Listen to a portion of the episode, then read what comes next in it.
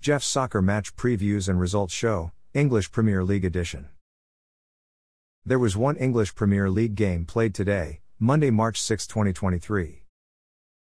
Brentford won at home 3 2 versus visiting Fulham. Brentford's Ethan Pinnock scored in the 6th minute. Fulham's Manor Solomon scored in the 39th minute. Brentford's Ivan Toney scored a penalty kick in the 51st minute. Brentford's Mathias Jensen scored in the 85th minute, assisted by Kevin Schade.